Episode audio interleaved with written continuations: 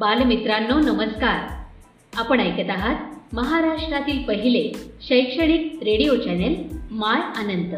प्रस्तुत करता अनंत English school Satara. अधिक माहितीसाठी आमच्या अँकर dot F M slash my Anant. या पेजला आवर्जून भेट द्या आणि आमचे कार्यक्रम हक्काने ऐका. इथे मिळतात तुमच्या पाल्यांना प्रगतीचे नवे पंख आणि तुमच्या चिमुकल्यांच्या स्वप्नांना आकार.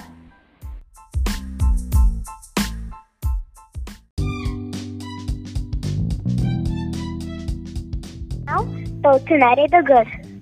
एक मोठं गुरुकुल होतं आणि त्या गुरुकुलामधले जे शिष्य होते त्यांचा आज गुरुकुल मधला शेवटचा दिवस होता. आणि त्यांच्या गुरुने सगळ्या शिष्यांना एकत्रितपणे बोलवलं. आणि म्हणाले आज तुमचा गुरुकुल मधला शेवटचा दिवस आहे. आणि माझी अशी इच्छा आहे की तुम्ही एका अडथळा स्पर्धेमध्ये भाग घ्यावा. आणि त्या अडथळा स्पर्धेमध्ये तुम्हाला उड्या माराव्या लागतील घसरावं लागेल पाण्यातून जावं लागेल आणि तुम्हाला खूप जखमाही होतील. सगळे शिष्य म्हणाले हो गुरुजी आम्ही या अडथळा स्पर्धेसाठी तयार आहोत. आणि अडथळा स्पर्धा सुरू झाली. आणि एक मोठं भुयार आलं. आणि त्या भुयारात खूप दगड होते पाणीही होतं आणि खूप काळोख होता. पुढचं काही दिसतही नव्हतं. आणि काही शिष्य त्या भुयारातून पुढे जाण्यासाठी दुसऱ्यांना ढकलत होती. तर मग काही शिष्य हळूहळू सांभाळून जात होते कारण की आपल्याला कुठली जखम न व्हावी तर मग काही शिष्य जे टोचणारे मोठे दगड होते ते आपल्या खिशात घालत होते. जेणेकरून ते दगड आपल्या मागच्या मुलांना लागू नयेत. स्पर्धा संपली. आणि ते सगळे आपल्या गुरुजींच्या समोर आले. आणि गुरुजी म्हणाले तुम्ही सगळे तर एकत्र निघालेला.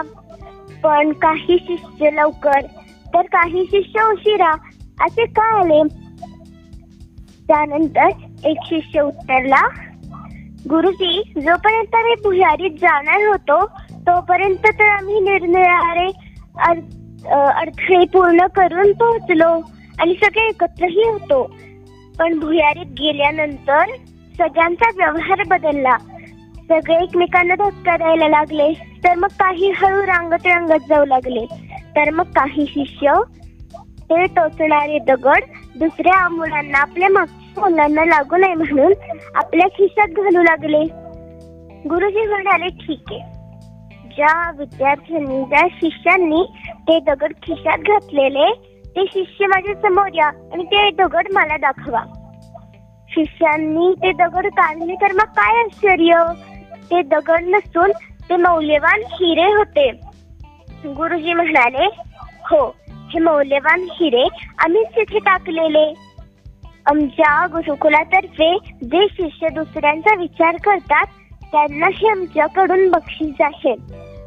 खर तर मित्रमैत्रिणींनो ही स्पर्धा ही गोष्ट आपल्या आयुष्यातील पळापळ दर्शवते.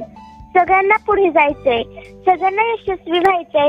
पण शेवटी समृद्ध तोच होतो जो दुसऱ्यांची मदत करतो दुसऱ्यांविषयी चांगला विचार करतो. त्यामुळे दुसऱ्यांविषयी चांगला विचार करणं आणि सत्कर्म करणं कधीच विसरू नका.